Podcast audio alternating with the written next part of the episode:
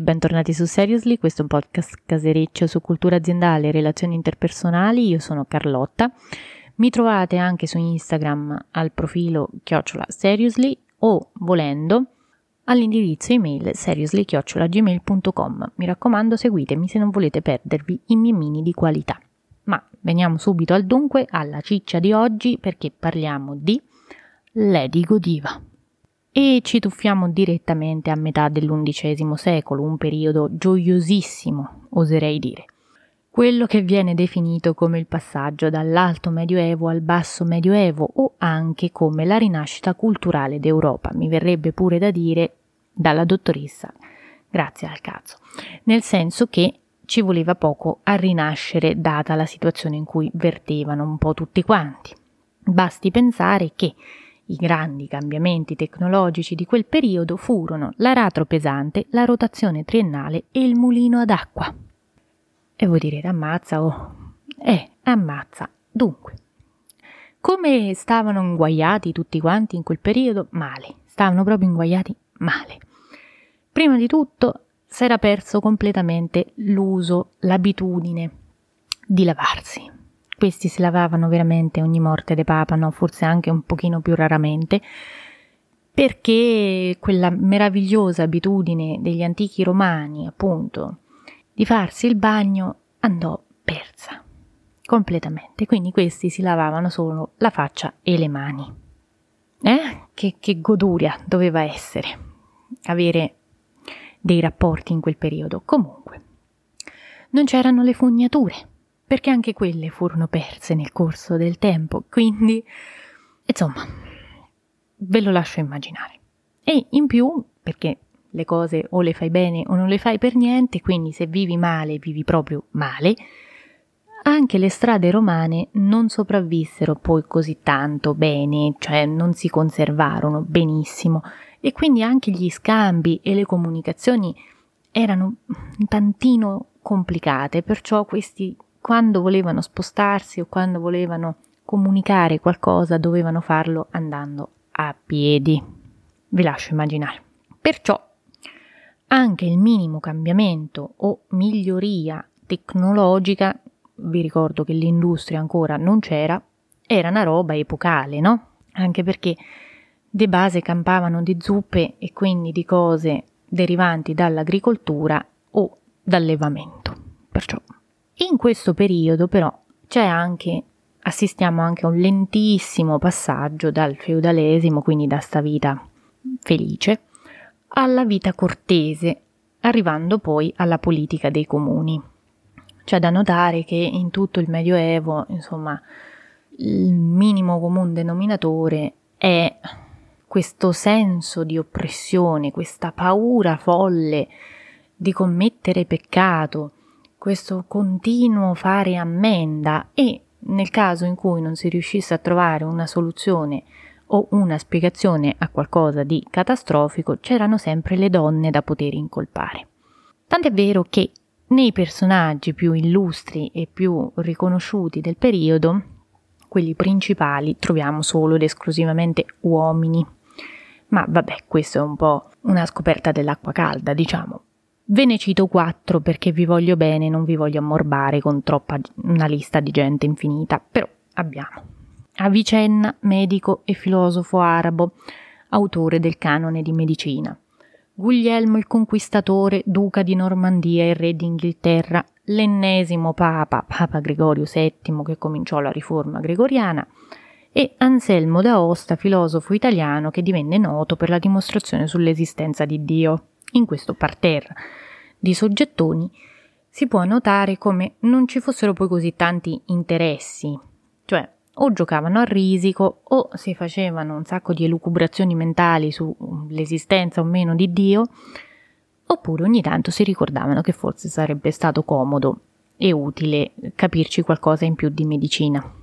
Peraltro, avendo seri problemi col greco antico, anche le conoscenze che erano già state acquisite nel lontano passato arrivavano un po' tradotte così, male, diciamo, male, o non tradotte proprio. Tra l'altro curioso il fatto che sia un uomo l'autore del canone di medicina, quando nella realtà, nella quotidianità, erano le donne a, ad occuparsi delle varie eh, cure mediche nel, all'interno delle varie case, quindi erano le donne che si occupavano della raccolta di erbe mediche o della fabbricazione di unguenti. Peraltro, piccolo inciso, tanto per cambiare, ci voleva veramente molto poco a passare da um, fabbricatrice di unguenti a stregoneria. Quindi impaliamola viva oppure bruciamola, che sì, fa comodo. In tutto questo meraviglioso periodo storico ci furono anche delle donne di rilievo, però non ne parla mai nessuno, perché chiaramente chi se ne frega. Quindi io ho deciso di sceglierne una che secondo me vale la pena conoscere, o perlomeno di cui vale la pena approfondire la vita. Ed è appunto Lady Godiva. Ah, Lady Godiva era moglie del conte di Mercia e signore di Coventry, tale Leofric, che già che ti chiami Leofric voglio dire che problemi c'hai, e viveva quindi in Inghilterra perché è particolare questa donna. Intanto è una nobildonna, lady, e non andava d'accordo con il marito. Voi direte, ah beh, vabbè, non è né la prima né l'ultima, capirai, no? Ecco però quello che c'è di particolare è il fatto che non andassero d'accordo su un argomento totalmente ad appannaggio maschile, come la maggior parte peraltro. Però il dissenso tra i due era dovuto alle tasse, cioè lei continuava a chiedere a quella specie di Equitalia che si ritrovava come consorte di abbassare le tasse. Chiaramente lui non ci sentiva proprio. No, no. Lei ha quindi attuato una tattica di perseveranza. Quindi si è messa lì e di tutto punto ha continuato a ripetergli abbassa ste tasse, abbassa le tasse. Penso che glielo sussurrasse anche di notte, abbassa le tasse. Tant'è che lui a un certo punto, completamente esasperato, se ne uscì con una roba che era tipo vabbè, io abbasso le tasse quando gli asini voleranno, perché le propose questo, le disse io abbasserò le tasse solo dopo che tu sarai andata in giro nuda a cavallo. Solo che evidentemente il caro Leofric qua non conosceva benissimo sua moglie, perché quella nel giro di boh, uno schiocco di dita accettò e non solo accettò, ma attuò il tutto anche con una certa celerità, un po' come i DPCM dei Conte dalla sera alla mattina. Tant'è che dovettero anche emanare un regolamento per cui le persone furono costrette a restare in casa e coprire finestre porte o pertugi vari, onde evitare di guardarla mentre andava in giro a cavallo nuda. Chiaramente ci fu anche chi disobbedì, tale Peeping Tom, che peraltro morì cieco, perché invece il karma ci vede benissimo, e tutt'oggi in inglese per indicare qualcuno come un guardone si dice Peeping Tom. Quindi vabbè, ci arriva pure un'eredità linguistica da questa faccenda. Lady Godiva andò quindi a cavallo nuda per le strade della città e dai vari dipinti della storia dell'arte e dalle cronache del tempo ci viene anche descritta come una donna con dei capelli talmente tanto lunghi che le coprivano gran parte del corpo, quindi lasciavano scoperte solo le gambe. Ma se consideriamo il meraviglioso rapporto che avevano le persone del tempo con la nudità, l'erotismo e tutto ciò che riguardava il corpo femminile, ecco voi capite bene che questo è un atto più che rivoluzionario, tant'è che poi lui effettivamente fu costretto ad abbassare queste tasse. E questo è anche il motivo per cui l'ho scelta.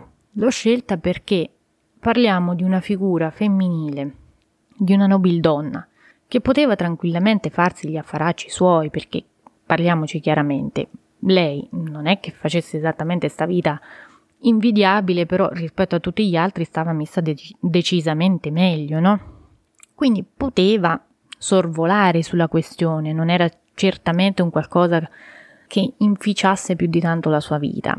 E invece no, e invece no, si è presa a cuore questa questione e ha combattuto per i suoi ideali, rischiando, rischiando parecchio pure, perché, ripeto, le tasse non erano argomento femminile, assolutamente no.